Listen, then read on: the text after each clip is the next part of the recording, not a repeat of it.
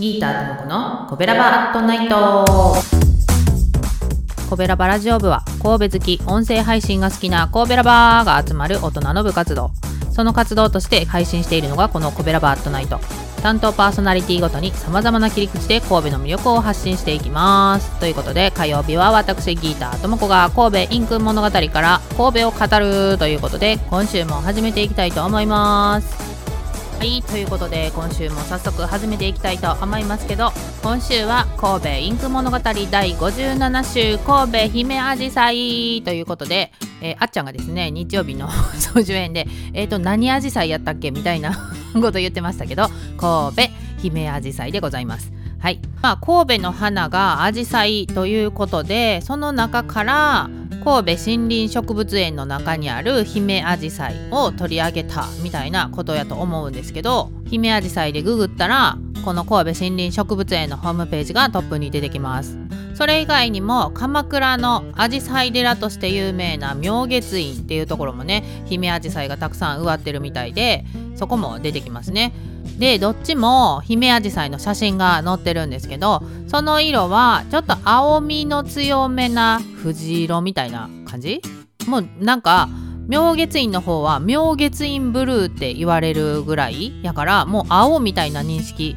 らしいんですけどこの神戸姫アジサイのインクの方はちょっとピンク強めみたいな色になってるんですけどアジサイの色自体がですねアントシアニンという赤色の色素が元になっててあとは植わってるところの土から溶け出してきたアルミニウムと反応して青色に変化しますと。いうことなのでアルミニウムがたくさんある土壌で育ってたら青色少なかったら、まあ、赤より、まあ、中間やったら紫みたいな感じになるらしいんですね。だからアジサイの色ってこれやでっていうのをこう決め打ちするのが難しいということなわけです。それもあってこの神戸姫アジサイっていうのは開発に8年かかってるんですね。でその8年の間に神戸インク物語の生みの親である長沢文具センターの商品開発室室長の竹内さんっていう方がね森林植物園に行きまくったっていう話とかが載っている東洋経済の記事をねキャプションの方にリンク載せておくのでその竹内さんが、まあ、神戸インク物語を、まあ、どんな思いで作ってきたかみたいなのがね載っているので是非時間がある時にね読んでもらいたいなと思うんですけど今結構ね万年筆からのインクからのガラスペン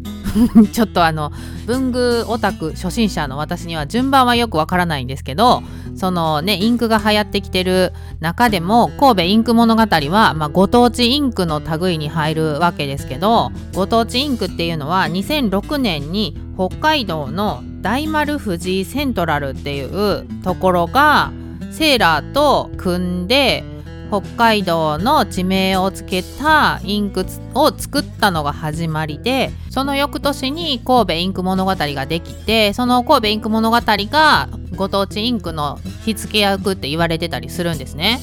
でこの東洋経済の記事の中に神戸インク物語で神戸の街並みを描いたポストカードが売ってるということで私はこれを次に神戸帰った時にゲットしてこようと思いますけどこの東洋経済の記事が出てるのが2022年6月30日でその6月時点で神戸インク物語は117色あるということでね、えー、この 神戸インク物語から神戸を語るはいつ終わるんでしょうかっていう感じですけどそれぐらいあるしで地域の名前を付けてるから一色も廃盤にしていないということで確かにね自分のところの地名が廃盤になったらあなんか売れへんのかな残念な地名なんかなみたいな感じになりますよね。なので廃盤にはしないっていうね竹内さんの心意気なんかも感じてもらえたらなと思います。さあ今週もお時間になってしまいました。本当は神戸森林植物園のこととかもうちょっと喋りたかったなと思ったんですけど来週は神戸インク物語第30週王子チェリーでお届けいたします。明日はお兄さんのグルメ配信だよ。そちらも聞いてね。ということでまた来週。褒める文化を推進するトロフィーの毛利マークの提供でお送りしました。